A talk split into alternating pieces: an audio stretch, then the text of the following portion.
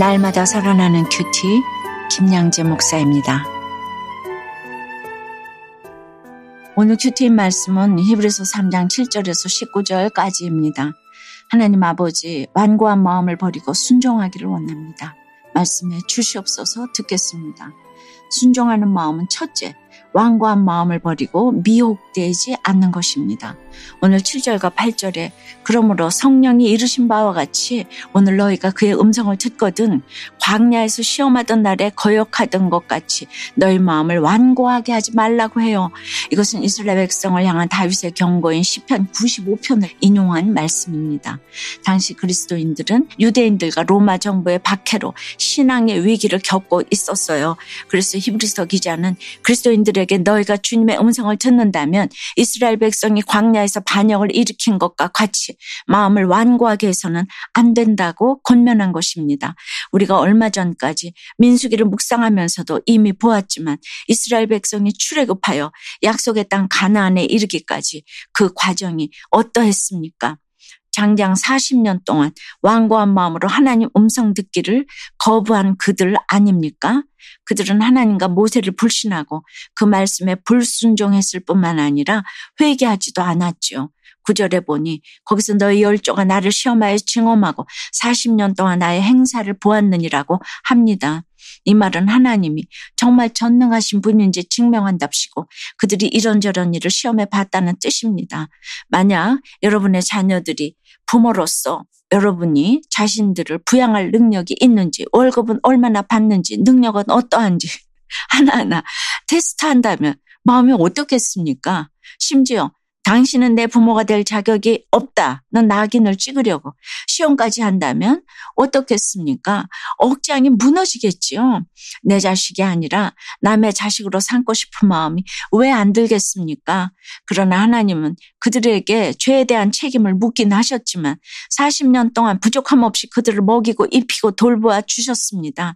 그들의 끊임없는 불평과 원망에도 불구하고 하나하나 답을 다 해 주셨습니다. 그러니 10절을 보세요. 하나님이 그러므로 내가 이 세대에게 놓아여 이르기를 그들이 항상 마음이 미혹되어 내 길을 알지 못하는도다 라고 하십니다. 그들이 성령이 이르시는 음성으로 말씀을 듣지 못하게 항상 마음이 미혹되어 십자가의 길을 싫어했다는 것이지요.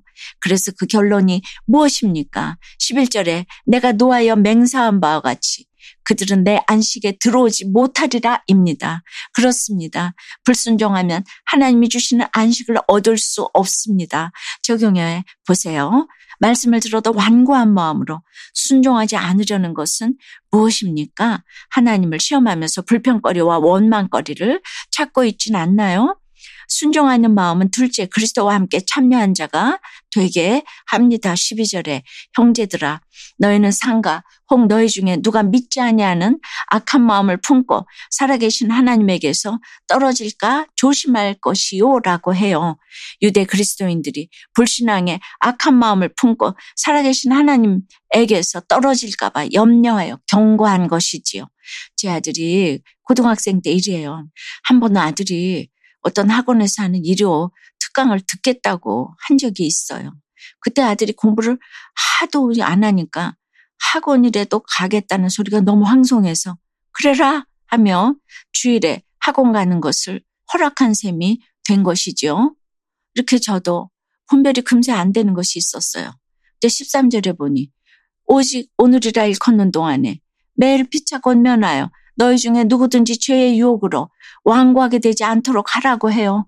당시 유대 그리스도인들은 동족 유대인들과 로마로부터 박해와 위협을 받다 보니 배교의 위험이 있었지요.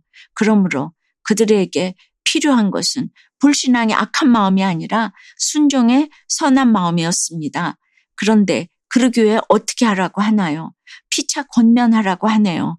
신앙 공동체 안에서 매일 서로 권면하여 서로의 믿음을 강건하게 해야 한다는 것이지요.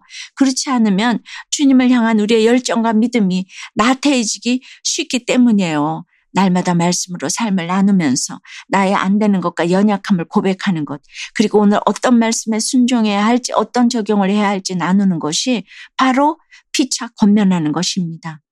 앞서 저도 큐티 모임을 인도하면서 저의 안 되는 모습을 나누고 아들의 학원비를 포기하더라도 주의를 지키게 해야겠다고 적용했지요.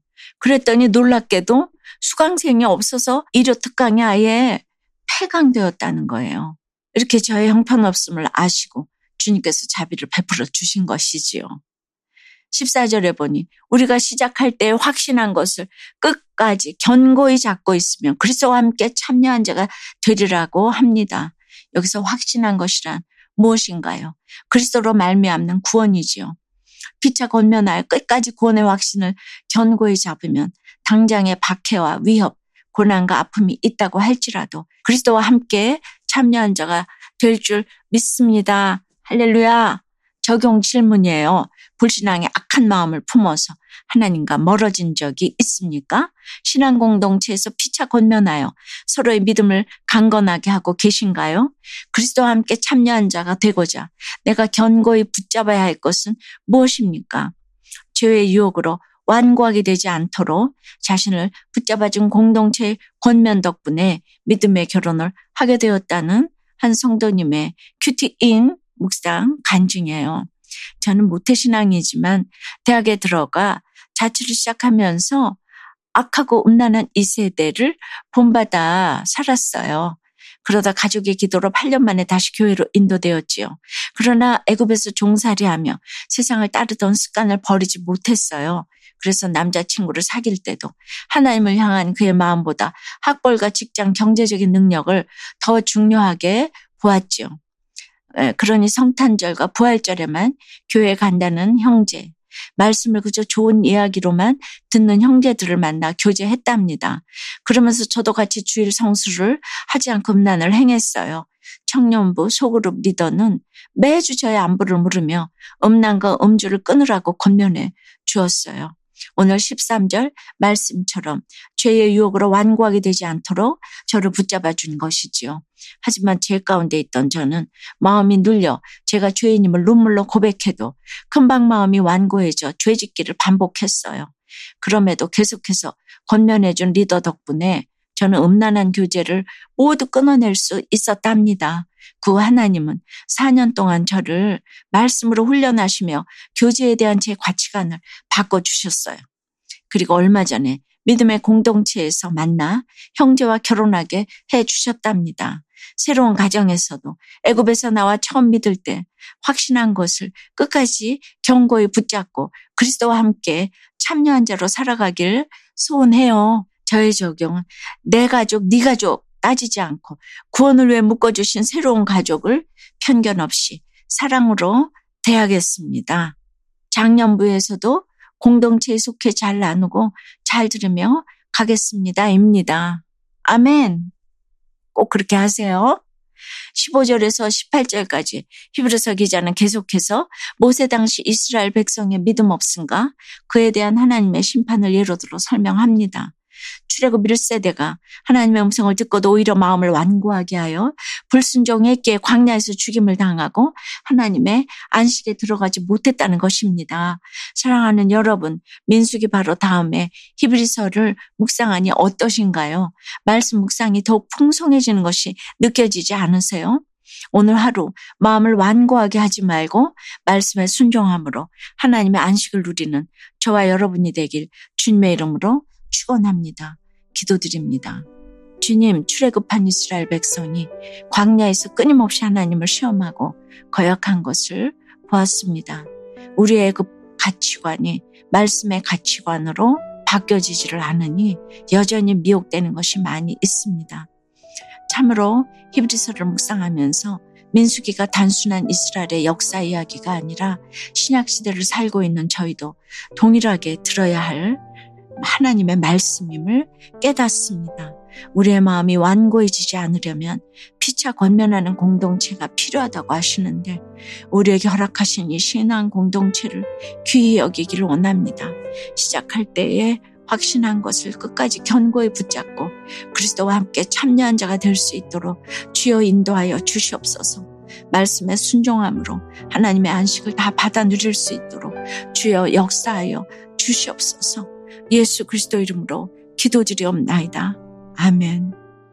지금까지 우리들 교회 김양재 목사님이었습니다. 큐티에 도움받기 원하시는 분들은 큐티엠 홈페이지 qtm.or.kr 또는 유튜브에서 큐티엠을 검색하시면 도움받을 수 있습니다. 자세한 문의사항은 지역번호 031-705-5360번으로 문의하시기 바랍니다.